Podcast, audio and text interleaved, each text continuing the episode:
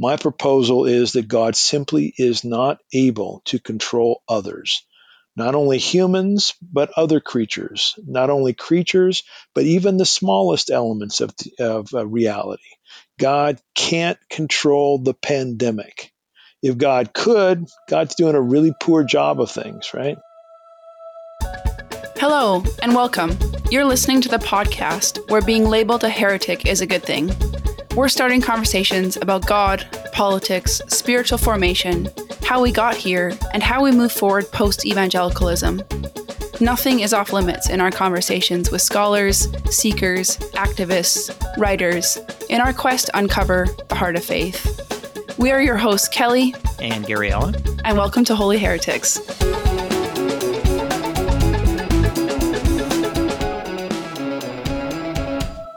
Welcome back to season two of Holy Heretics. I'm your co host, Gary Allen. And as we've said a few times this year, we're on a quest to uncover the heart of faith. It's a quest that involves not only deconstructing toxic qualities of evangelical fundamentalism, but maybe more importantly, it requires reconstructing a freer faith. And part of that reconstruction at some point is going to have to deal with the image of God that we have crafted, we have been given, and that we currently believe in. So, one of the big questions that, that we're going to try and answer today is just who is this God we say we believe in? Is he the static, authoritarian, despotic God of evangelical fundamentalism? This all powerful, omnipotent God that controls all and knows all and forces his will on the world? Or have we gotten God wrong all along? what if instead God isn't a divine puppet master determining every action and reaction on earth, but rather, what if this God is working alongside us to craft and shape the future? What if, dare we admit, God needs us to bring about God's good ends? What if God has no idea what the future holds? That's both a scary and incredibly liberating concept, and it's a theological view known as open theism. It refers to the belief that God created a world in which possibilities are real and that the future is dynamic and not decided. This contrasts with classical theism or white American evangelicalism, which believes that everything in world history has already been determined, uh, predetermined, and settled by this all powerful, all controlling God.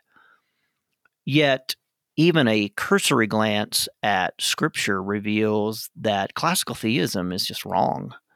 God frequently changes God's mind in the light of changing circumstances or even as a result of prayer. The God of the Bible sometimes expresses regret and even disappointment over how things turned out. And at other times in even the Old Testament, God tells us that they are surprised at something that happened because they expected a different outcome. So if God isn't in control, then then who is? And how then do we make sense of a world and a faith this free and frankly this frightening? Well, we we need help. And that help has arrived today in the form of my friend and scholar Dr. Thomas Oord. Thomas J. Oord is a theologian, philosopher, and scholar, as well as a best selling and award winning author. He directs the doctoral program at Northwind Theological Seminary and the Center for Open and Relational Theology. Oord is best known for his research and writings on love, open theism, science and religion, and the implications of personal freedom. I've heard uh, someone describe Dr. Oord as, quote, living on the sharp edge of Christianity where there are no easy answers to the deepest questions. And gosh, that's like a better tagline, I think, for our podcast. It is cool. I, I, I might mm-hmm. steal that. so, um, borrow. Tom, yes, yeah, borrow. Uh, Tom lives in Nampa, Idaho, and if you want to see some of the most beautiful pictures of the Wild West, you can find him on social media. So, Dr. Oord, welcome to the show. We're really glad to talk to you again. Thanks for that great introduction, and I'm I've got that sharp edge line stuck in my head, and and I think to myself, Yeah, and I've got some scars to prove that that edge hmm. is sharp. oh, I love that. Well, Tom, we are so excited to be able to talk to you about your new book, Pluriform Love Open and Relational Theology. But I'm curious, before we get to that, can you share a bit about what you mean by open and relational theology? I think most of us would know the philosophy by its more common name, open theism. But what does that mean to you, and how does this impact our ordinary life? Yeah. Um, open and relational theology is a label that I invented about 20 years ago. Hmm. I was hanging around with lots of people who called themselves open theists. Most of them had connections to the evangelical community or evangelical institutions. I was also hanging around with a lot of people who self identified as process theologians or process theists. And hmm. they were mostly from more progressive, mainline kind of Christian groups or even uh, groups outside of Christianity. And I realized that these two groups of people share in common some pretty critical ideas. And those ideas are, at least I try to capture them in the two words open and relational. So let me start with relational. Relational really just simply means that God has a giving and receiving relationship with creation. God not only gives and affects and influences us, but God is affected by us, is influenced by us. And that's like a really, I mean, I've grown up in the church, uh, mm-hmm. you know, since a kid. I read the Bible a lot. It's that idea that God is relational just fits the way most people think about God. It fits most of Scripture. But um, a lot of people are shocked to discover that the major Christian theologians and some major Muslim and Jewish theologians in history have not said God is relational. People like Martin Luther, John Calvin, Thomas Aquinas, Augustine, they've said God is not affected by us one iota. Mm-hmm. So we're rejecting the dominant view in Christianity and saying that God is truly giving and receiving a, a relational being. The second word, that open word, that's a little bit more obscure, maybe even more controversial. It says that God experiences time like we do, moment by moment, hmm. rather than sitting outside of time and seeing the beginning and the end all at once which is the way a lot of um, like someone like John Calvin would think about God's relation to time. Open and relational people think that God has a real past and the future is really the future for God. In fact, God doesn't predestine what's going to happen and even doesn't foreknow with absolute certainty everything is go- that's going to happen. Hmm. And uh, those of us in the Christian uh, part of open relational theology, which we're the majority, we think this really fits the God of the Bible well, also. That the mm-hmm. God of the Bible doesn't sort of stand back, disengaged, but is this giving and receiving is moment by moment as God experiences time the the individuals you you mentioned earlier, Calvin, Luther, Augustine, uh, I think some of the neo Calvinists among us would say, you know, they had a very high view of God, and yet your view of God is still just as high. It's just different. Can you can you kind of explain how open and relational theology changes our understanding of God on a on a daily practical level? Yeah, there's lots of practical implications, but let me let me start with a little more abstract. Maybe you won't think it's abstract, but I'll, I'll call it more theoretical. Okay. I've said that open and relational theology has a giving and receiving God, a God who experiences time moment by moment. But probably the idea at the core of open relational thought that makes it that leads it away from the theologies of John Calvin, Augustine, Aquinas, etc is that we want to start with the idea that God is a loving God. That love for God is like love for us. You know, John Calvin, he's going to say God's loving. Augustine thinks God is loving. Um, the Neo Calvinists, etc., they all going to say God is love. But when you start working out the details of what they mean by that, yeah, they have a big God, but they have a big yeah, behind it, right? but God's love is not like our love in any way. You know, God's right. love allows children to be tortured. God right. love sends people to hell forever. God's love, you know, punishes you for masturbating or whatever. You know, right. they've just got this long list of things that God does that if you just look at the face of it, it just doesn't seem loving. Mm-hmm. And so they pull out a big old fat mystery card, put it on the table, and say, God is loving, but it's a mystery on how that works. Whereas mm-hmm. the open and relational folks, we say, no, God is loving, and that love is like our love. So that means God's not in the business of allowing kids to be tortured, sending people to hell for eternity, et cetera, et cetera. Mm-hmm. In fact, we think the best representation of what God's love looks like isn't this guy named Jesus Ever heard of him? you know, he's a guy who doesn't want kids to be tortured, et cetera, et cetera. So, um, if we start with the issues of love, then the practical matters start sort of laying out differently than they would in other theological traditions. We're going to be people who don't want to control others because we don't think God's a controlling God. We're going to be people who don't want violence because we think God's not in the business of wanting violence. We're going to be people who foster uh, community consent rather than individuals standing up and, you know, all kinds of those particularities begin to play out in different ways and i'm not saying every open and relational theologian agrees with you know everything everyone else says but just the general vision of god that is presented if you start with a loving open and relational god it just looks a lot different than a god who's sovereignly in control like you get with john calvin. Hmm. So interesting and i i think you know lots of us would say God is love and God loves us, um, and maybe not think through what we exactly mean by that.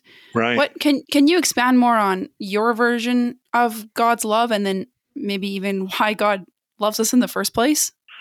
Yeah. Well, I think God's love is primarily about promoting well-being, hmm. the well-being of all creation. Yeah. So, um, you know, that word love has got so many different meanings in common parlance. But I think biblically and in a lot of our everyday conversation, love means something like promoting well being, doing good, uh, uh, advancing flourishing in all its dimensions. Hmm. And I think that's what God wants. That includes an emotional element in love. Mm-hmm. So often theologians have said things like, you know, emotions, don't ignore those emotions because, you know, they're bad or, you know, um, open and relational folks not only think we need to take emotions into account, we think God has emotions. Yeah. We think God's happy and joyful when we love one another. We think God is sad and hurt when we don't love one another, when mm-hmm. we hurt one another. So we affirm the emotionality that's inherent in love. Now, sometimes we have negative emotions and we have to act to promote overall well being despite those negative emotions. So I'm not saying it's all about emotions, but mm-hmm. we include that as part of what it means to be um, a loving person. Hmm. But one of the things that we think is different about uh, the God we believe in versus your typical Augustinian God or Thomas Aquinas. We think God's very nature is love. And by that we mean God must love. God's love is so essential to who God is that God can't decide, you know what, Gary Allen, Kelly, I'm not going to love you tomorrow. Mm-hmm. God has to love you because it's God's very nature. Hmm. And that includes also never controlling you, never forcing you to do anything. And that's going to play out in a lot of ways, especially in terms of how we think about evil. But right. that gives you a little taste of what I mean when I'm talking about love and God's love in particular. Right. You know, I think two words that just stood out for me there was forcing and controlling. And if we become the God that we worship, most of us in the deconstruction community are leaving evangelical spaces because we woke up one day and realized that the God that has been presented to us is is a bit of a monster. Um, and Yep. and, I we actually are seeing that played out uh, live and in person as we are recording this today during the uh, Ukrainian war with Mhm. Some very dominator forms of Christianity in the Russian Orthodox Church that Putin is a part of, and then I dare say um, a large stream of conservative white evangelicalism. There is a dominator agenda. There is um, basically a, a nationalistic version of Christianity that is globally widespread, and it, it it seems to come from this Augustinian understanding of God. W- would you agree with that, or maybe can you help me? unpack that because I see so many versions of Christians nowadays who want to control culture, they want to dominate the world, and they're going to look and go, well, I mean, what's happening in the Ukraine or even what's happening in America with some alt right Christianity? Well, that's what we're supposed to do because we are supposed to dominate. We're supposed to control because if we don't, you know, the world's going to go into hell in the handbasket. Am I am I making too yeah. am I making too much of that, or or, or does that make Well, I don't sense? think you're making too much of it. No, I mean, I think some people it's explicitly a theological agenda. Mm. Uh, Putin, I don't know him well enough to know that he's like thinking theologically on these matters. Sure. Mhm. But um, it is the case that those who do think theologically on these matters can justify the kind of behavior you get in Putin and Trump and you know Mark Driscoll and people who are dominating kinds of people. Hmm. They can justify it by saying, "Yeah, God's a dominator too," and right. uh, right. there's nothing wrong with what you're doing because you know God's in control and using you to control others, kind of a thing. Mm. I thank you. That that's. I think you just said what I've been trying to figure out is God is in control. God dominates, and He's using you to dominate. I mean, that's. Mhm. I, I really think that that's the synthesis. But at the end of Jesus's life, um, He gathers His disciples together, and He tells them, "A new commandment I have for you: not to dominate others, but." To love one another, to love others and and love feels really sappy it feels romantic it feels sentimental um but is is that truly the the foundation of of christianity? The notion of maybe this isn't about me sinning less or getting baptized just so I can go to heaven, but maybe the entire script is is is love. Is it too simple I to do. say that? Yeah, I sure think it, that love is at the heart of it. But I also think you're right that people have had what I would consider warped views of what love is. That Mhm. love is extreme tolerance, the sentimentality, um, like only emotional, warm affections. Mm. Um, I want to say, well, actually, I do say, I define love as acting intentionally in response to God and others to promote overall well-being. Hmm. So it's it's the aim of love to make the world a better place, to promote flourishing, you know, to make our lives better, whatever the kingdom of God, whatever phrase you like that talks about something about the increase in goodness in our lives and in the world. That to me is at the very heart of the Christian tradition. Now, there's a hmm. lot of people who say they love, but then they justify this kind of controlling or manipulative tactics in the name of love. And um, that's where things get pro- problematic on the other side.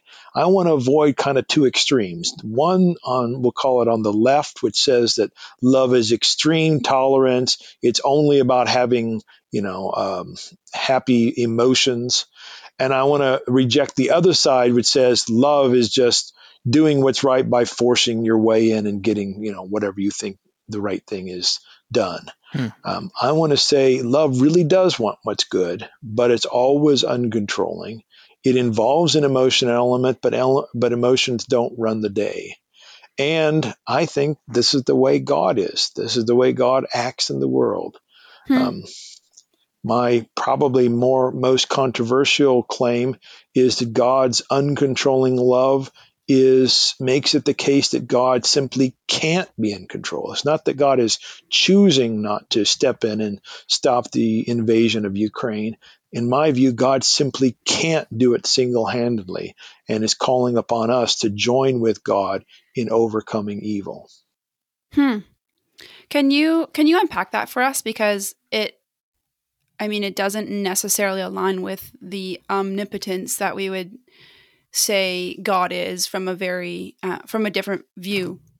Well, yeah. and can I jump in too? Because I mean, I saw this just today on Twitter, um, where we hear this phrase all the time. You know, well, God's still on the throne. Well, how does that helpful? Like God was on the throne during the Holocaust. God was on the the, the throne during Jim Crow. God was on the throne during um, the Black Death. Um, how does that help? And and I guess what you're saying is Mm, maybe that's actually the wrong response to crises and evil that we don't just get to passively sit by and go well god's got, god's got this.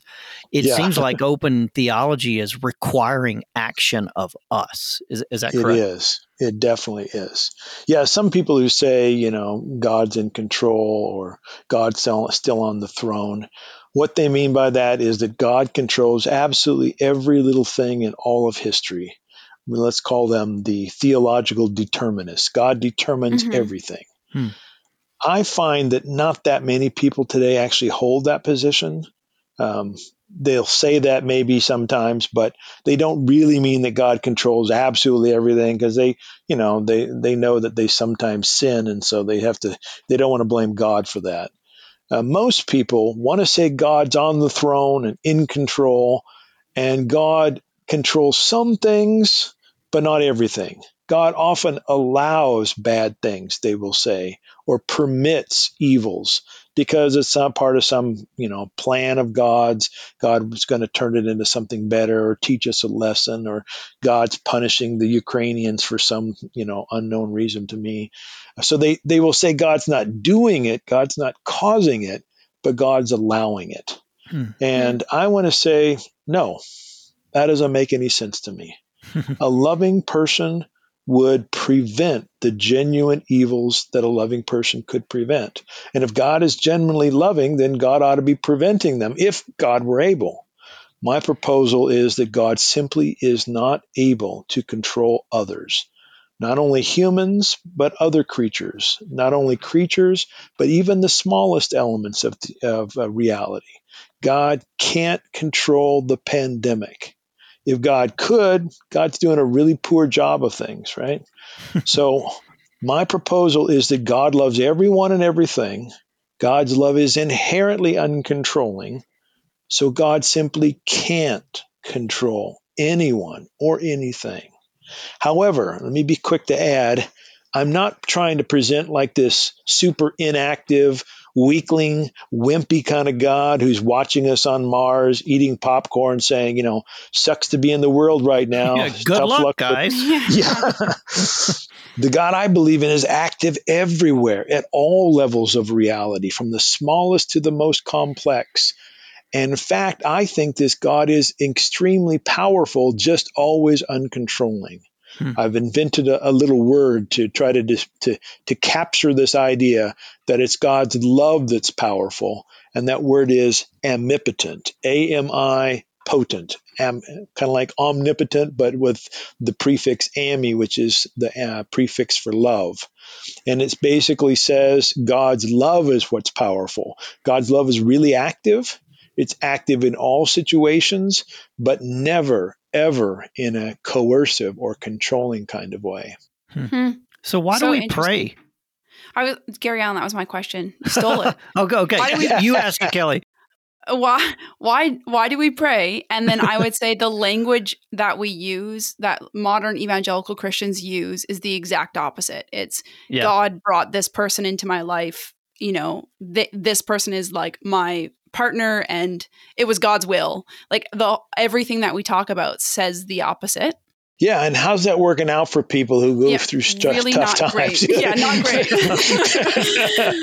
uh, yeah, so I think those who say this is God's will, it doesn't take very long for them to either start qualifying it massively or just thinking, uh, I can't believe in this kind of God. Mm. Right. Um, so let me answer the prayer question by talking about three models of prayer because I think it's the it's the right question to ask why pray.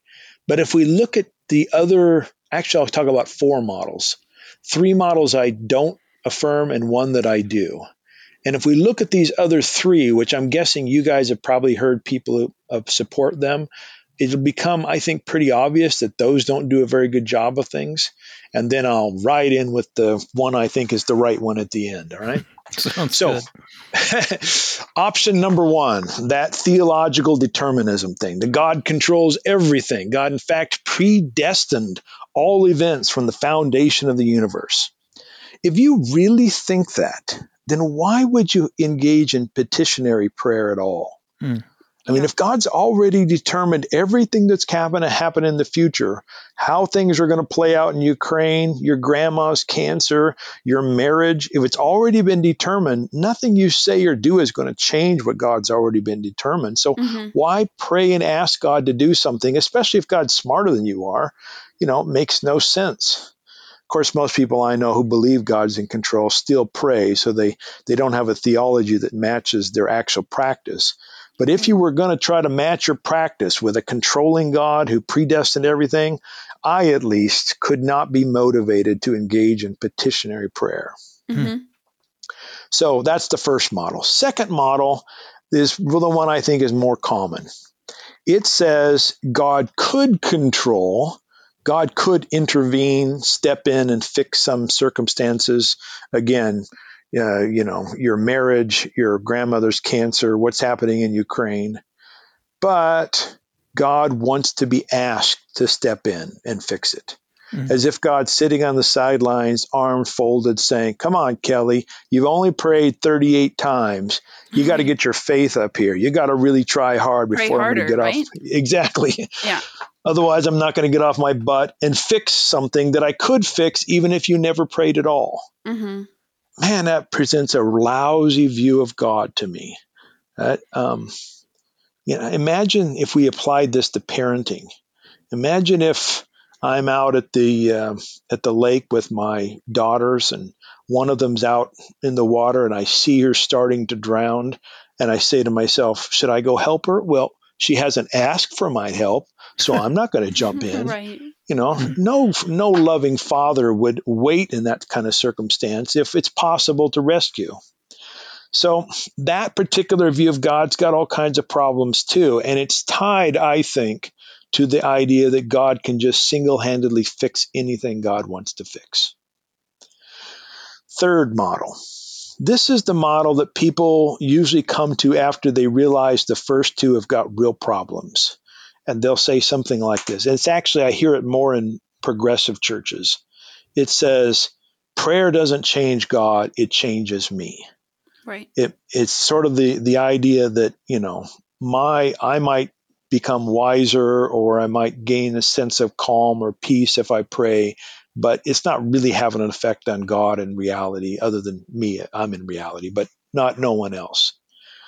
Um, I think prayer has an effect on us, but I think we can do better than say it only has an effect on us. Mhm. So, the fourth model that I want to propose that I think fits open and relational thought assumes some things about God and reality.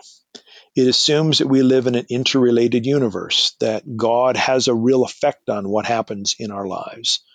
It also assumes that God's a relational God, that we have a real effect on God moment by moment. And it assumes that God engages us moment by moment, such that what we do in one moment can have an effect on God and open up new avenues and opportunities for God to act in the next moment. Hmm. With that model of God and reality, then our prayers can actually make a difference to God, ourselves, and the world.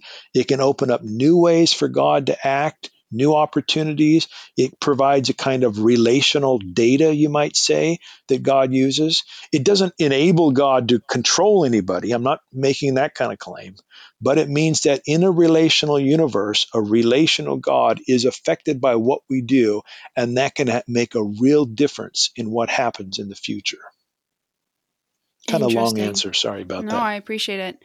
I I had a friend that would always, uh, dear friend, but would not but, she prayed in a beautiful way. She would start prayer by asking God, How are you? And I remember thinking to myself originally, What? How, you're going to ask that every day but in in my darker moments in life i it seems sometimes the only the only prayers i can utter is how are you god yeah and and you know what what's your take on that is that is that me unknowingly you know participating in open and relational theology well i think most people pray like they're open and relational it's just that their theological stuff they're taught is different than open and relational thought. Interesting. Most people pray thinking God hasn't predestined the future, hmm. that God's not sure what's going to happen. And so they pray believing that their prayers just might make a difference. Not that they control God, not like God's a slot machine or mm-hmm. I mean, a slot machine is not the right word, a, a vending machine. There we go. Right. Mm-hmm. Um, most people pray like open and relational pr- uh, hmm. people. Hmm. Interesting. It's kind of terrifying though when you think about it. If if God doesn't know what's going to happen, I mean that's am I crazy to say that? That's No, no, you're not crazy at all. kind of scary to me. I think that's the one of the first reactions people have who when they hear this idea that God's not in control and doesn't even know for sure what's going to happen in the future. It just seems unsettling. Mm-hmm. Um, and I think we ought to listen to those emotional reactions, think about what's involved in them, and then think about what the alternative is. The alternative seems to be that if God is in control, then what's happening right now is what God wants. Mm. Tell that to someone who's just been raped. Right. Tell, let them see how much they like that view. I think they would prefer a God who's not in control and doesn't know the future over a God who either caused or allowed their sexual abuse. Mm. And so, if we compare the models we have, then I think we'll start to see, at least in my view, I think the open relational model is far uh, preferable to the alternatives. How do you think people change when they start to to gain awareness of their theology and and move towards this posture? You know, it differs. Uh, you know, people react differently. Um, hmm. I, I noticed that when I'm speaking at a conference or a university or a church or a seminary or something, and I lay out some of these ideas, I noticed that some people in the room, their shoulders kind of go back and they kind of sit up, and it's like they're saying to themselves, Yeah, what I do really makes a difference. God doesn't mm control me or the future. My decisions matter. And it's like, it's a life affirming kind of theology. Mm-hmm. Other people, I can kind of see their shoulders slump and they're like, oh, you got to be kidding me. What I do matters. You know? Um, yeah, I don't just get to pray and then go about my business. right. Yeah. Uh, that's open relational theology doesn't say the whole world rests on our shoulders, but it does say we have a real part to play. We're ultimately significant. Our lives truly matter. Most theologies, they don't really think that our lives matter. They might say that God invites us to, you know, be a part of the process, but they have a view of God's power that says that God can just fix whatever God wants to do. And so if we screw up royalties, God's just going to, you know, make sure everything's okay. Mm-hmm. In open and relational thought, what you and I do makes a difference right now and in the mm-hmm. future. How does this affect um, more apocalyptic understandings of Christianity? So I'm talking about end times theology or the idea that at some point you're going to die and you float off to some ethereal heavenly place, and that the spiritual actually um, weighs more heavily than the physical. And I know those are kind of three different concepts that I just threw together, but there there does seem like there is a thread within evangelical yeah. Christianity that God is more concerned about the spiritual. We are should th- therefore be more concerned about what happens after life and not in this life.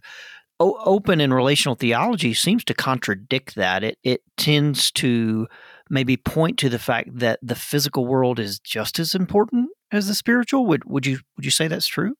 Definitely, yeah. In fact, I would say open relational thinkers tend not to distinguish between f- physical and spiritual. Mhm. We tend to sort of wrap it all up into all together, and you know, uh, we believe in God. There's some people in the open relational camp believe in angels and demons. Some don't.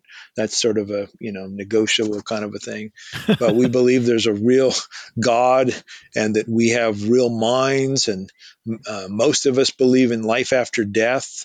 So, um, but I think just about every open relational thinker says what's most important starts right here and right now. Mhm. We're not just passing time, twiddling our thumbs, waiting for the afterlife. Um, what we do matters now. We can live abundant and a transformed life in the present and help others to do the same. Uh, we can be partners with God in our world and in creation. And um, that's a different perspective than a lot of evangelical theologies that most people would know most of them will will say something a little bit about you know we need to obey God now or um, that kind of thing. But what they really care about is making sure people go to heaven and avoid hell. Right. Uh, in open relational theology, we don't have that same kind of emphasis. All right, Tom. So you just uh, mentioned the four-letter word, um, hell. So let let's talk about hell and the love of God. Uh, Let's talk about hell and open and relational theology. Um, and obviously, it's a bit of a kindergarten question, but I think it's also a question that many of us continue to struggle with. In this notion Yeah. of does hell exist? And why in the hell would an all loving God send people there to roast for eternity? How does open and relational theology answer those questions? I don't know of any open and relational theologian who believes in the traditional idea of hell as eternal conscious torment. Um, most of them will say that's not in the Bible. Most of them will say a loving God would never send anybody to that kind of situation, eternal conscious torment. But in the open and relational camp, there's a number of different alternatives in how people deal with the afterlife. Uh, some people believe in what's called annihilation. They think that um, the righteous go to eternal bliss and the unrighteous are annihilated. They're uh, done away with, either actively or passively by God. Hmm. That's not my view, but there are some. The advantage of that view, of course, is that there's no eternal conscious torment. The disadvantage, as I see it at least, is that it means God gives up on trying to redeem some people. and if Mhm. you're an open or relational person, you don't think God knows with certainty if people are going to be or, uh, redeemed, then why would God ever give up on the process? So, Hmm. um, some of my colleagues like that view, but I don't. Another option, we might call it um, classical universalism. It says the God sends everybody to heaven, whether or not they want to go. um, you know, kind of a ollie ollie income free, and you must go to be with me for Mm, eternity. Mhm. And this not only has the downside of God forcing people to do things, but it also seems, at least in my perspective, to kind of seem like our current lives don't really matter too much. Hmm. Like, why worry so much about Ukraine if everybody goes to the good place at the end, no matter what they do, right? Mhm. Yeah. Right. Or, you know, why make sacrifices for climate change? Or why try to reconcile with your marriage partner who's your, you know, whatever. Um, so that classic view of universalism seems to assume that God has a kind of power that will guarantee everyone gets eternal life, and it seems to undermine the real value of our current choices and lifetimes. Hmm. So, my view, I call it a relentless love view. It says God always invites us into a love relationship in this life and in the afterlife. God never gives up on anybody. God never sends anybody to hell, annihilates anybody, but God also never forces anybody to do anything because God's love is inherently uncontrolling. Now, this means God can't guarantee that everyone will cooperate because we always have the free choice not to cooperate. But it does mean that God's guaranteed never to give up. And we have the genuine hope that Hmm. this relentless love of God will eventually persuade every being capable of being convinced, every sentient being perhaps, um, that they say yes to God and experience that eternal bliss that Christians and other theists have talked about. Wow. Thank you for sharing that. I have so enjoyed um, hearing your perspectives, and it's making me ask a a lot of questions I don't know if we have time for today. Good. I won't pepper you. Um, but one, my last official question for you is: uh, at the very beginning of the conversation, you talked about God being um, giving and receiving. For our listeners, can you give some examples of what you mean by that, and how people can start to ask themselves questions of their view of God and love? Yeah. Like you mean like giving and receiving like in scripture or just kind of everyday life? Everyday life. I think it's a, Yeah. you know, you can say it and you can hear it and it makes sense and it's it's logical if you have a theological point of view. But also I don't I don't know if most people view God as giving and also receiving other than I think people would say worship um, as kind of a pat answer, but um, would just love your some more depth on giving and uh, giving and receiving God. Yeah, well let me start since you brought up worship, let me start with that. I remember as a 20-year-old being in a worship service and people around me were singing these songs of praise, telling God how amazing God was, glorious, beautiful, loving, kind, sovereign, whatever. Mhm. And I remember thinking, okay, what's really happening here? Like, are we just reminding ourselves of the divine attributes? Mhm. Um, you know, maybe there's some value in that, some theological catechism going on. Um, but is that just really what it is? And if it is, then you know I can think of some better ways to do it than maybe singing. You know, not, I got nothing against music. I'm a musician myself, but some of the music sucks, and so I can Yeah. think of better ways. totally. Um, and then I started thinking to myself, hold on a second. You know, what if I take this relational thing seriously? What if God is actually affected by what I do, including my worship? What if God is pleased? What if God is God's well-being is enhanced by my worship? What if God's really jacked up by what's going on right now? I tell you, to think that I could affect the well-being, the experience of the divine creator, Hmm. that gets me motivated. Like I actually want to worship if I Hmm. think that's what's going on. It's not just me doing catechism, it's Right. me actually affecting the God of the universe. Hmm. So that's a kind of a giving and receiving, perhaps, example there. Yeah. Um, I sort of, the open relational thinker starts with the premise that all that's lovely, true, beautiful, good, excellent in the world has its source in God. Hmm. Moment by moment, God is initiating and offering us the possibilities given, you know, our circumstances, situations, our limits, our education, our et cetera, et cetera. But God's the source of everything that's good. So that's the giving. Hmm. And then as we respond to the possibilities in any particular moment, we're having an effect on God and God's pleased or sad, God's happy or, you know, disappointed by how we respond. Just like parents are happy or disappointed how their kids respond. But also, just like good parents, God's not, you know, um, God's neither the, uh, what's that called? The helicopter parent, parent who's, you know, trying to manipulate everything, nor is God the absentee parent who's, you know, out with the girlfriend on the weekend and you're just on out there on your own. God's really engaging moment by moment.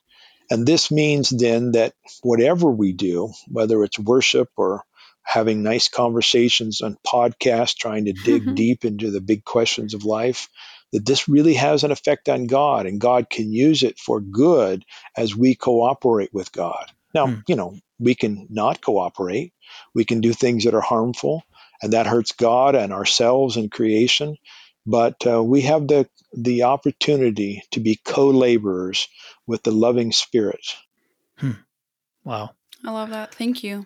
I, I am I am reminded why we wanted to have you on the show again, um, because I mean these are deeply theological uh, concepts and issues, and yet you make it so practical. You make Oh, it like thanks. oh, like that's why it matters. That's why this makes an impact. And I mean, and I think that's so true for so many of us in the deconstruction community because um, you know, where no matter how or why you got here, uh, I do think a lot of us have um, kind of God uh, damage or, or, or God baggage, um, and I'm not sure that's God's fault. Uh, I think it may be the God that was handed to us, but the God that you have presented here today is uh, someone who deeply cares, is deeply involved, and crazily enough has invited us to be involved with what that God is doing. And that just feels really different to me um, Mm-hmm.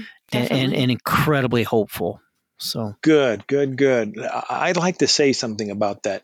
but please that do. deconstructive move, Yeah. move because I also went through that, and and I and there's so many people who are going through it, and and um, so many people I talk to are rightly rejecting the God presented to them by their church or their pastor or you know dominant American culture or something Mhm.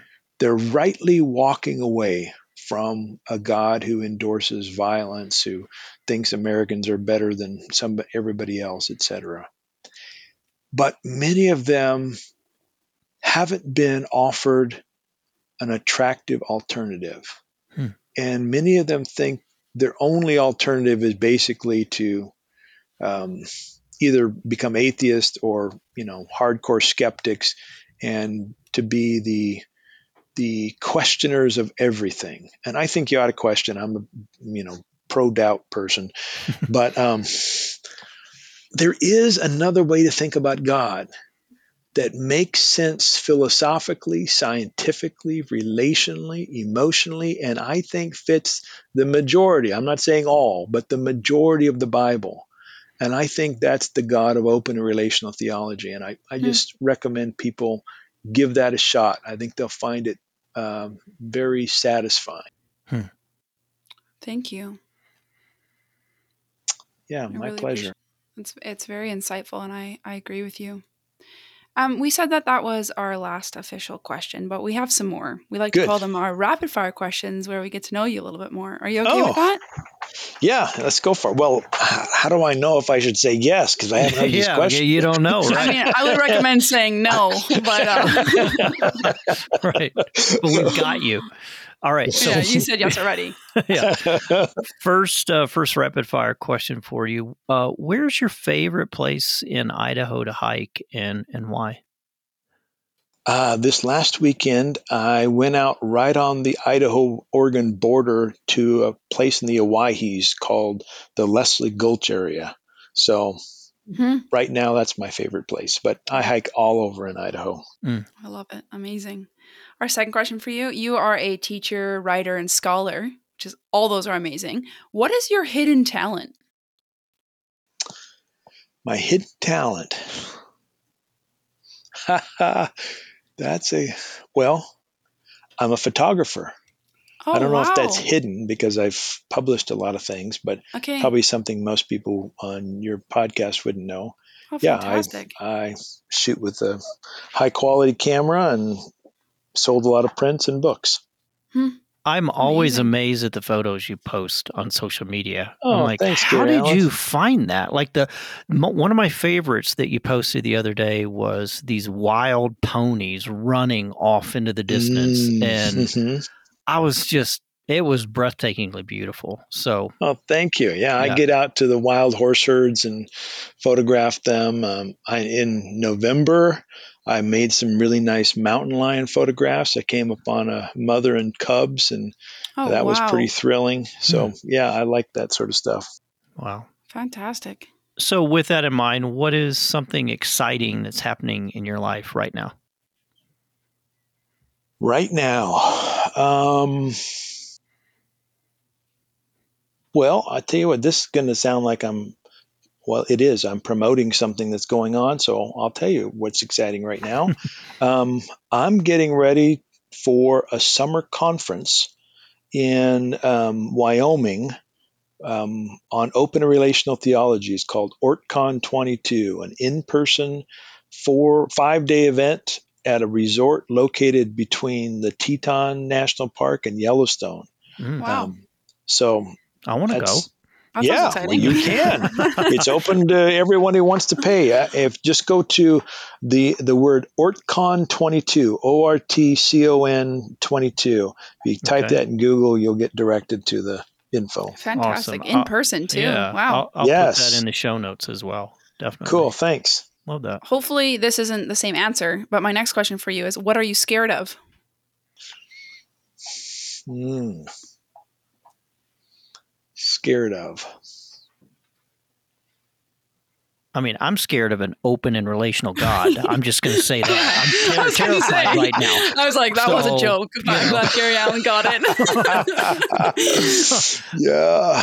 Well, you know, I- I'm going to wax philosophical a moment. Sorry, this is supposed to be fast que- answers to your Oh, good no, questions. take your but, time. Um, you know, there's a lot of people who say, you know, we should never fear anything. And I don't buy that. I think it's okay to have fears. It's just the question of what are your fears about? Hmm. Like I fear I fear giving into temptation and hurting my wife and kids and friends. You Hmm. know, I fear um, leaders using their power wrongly and hurting me and others.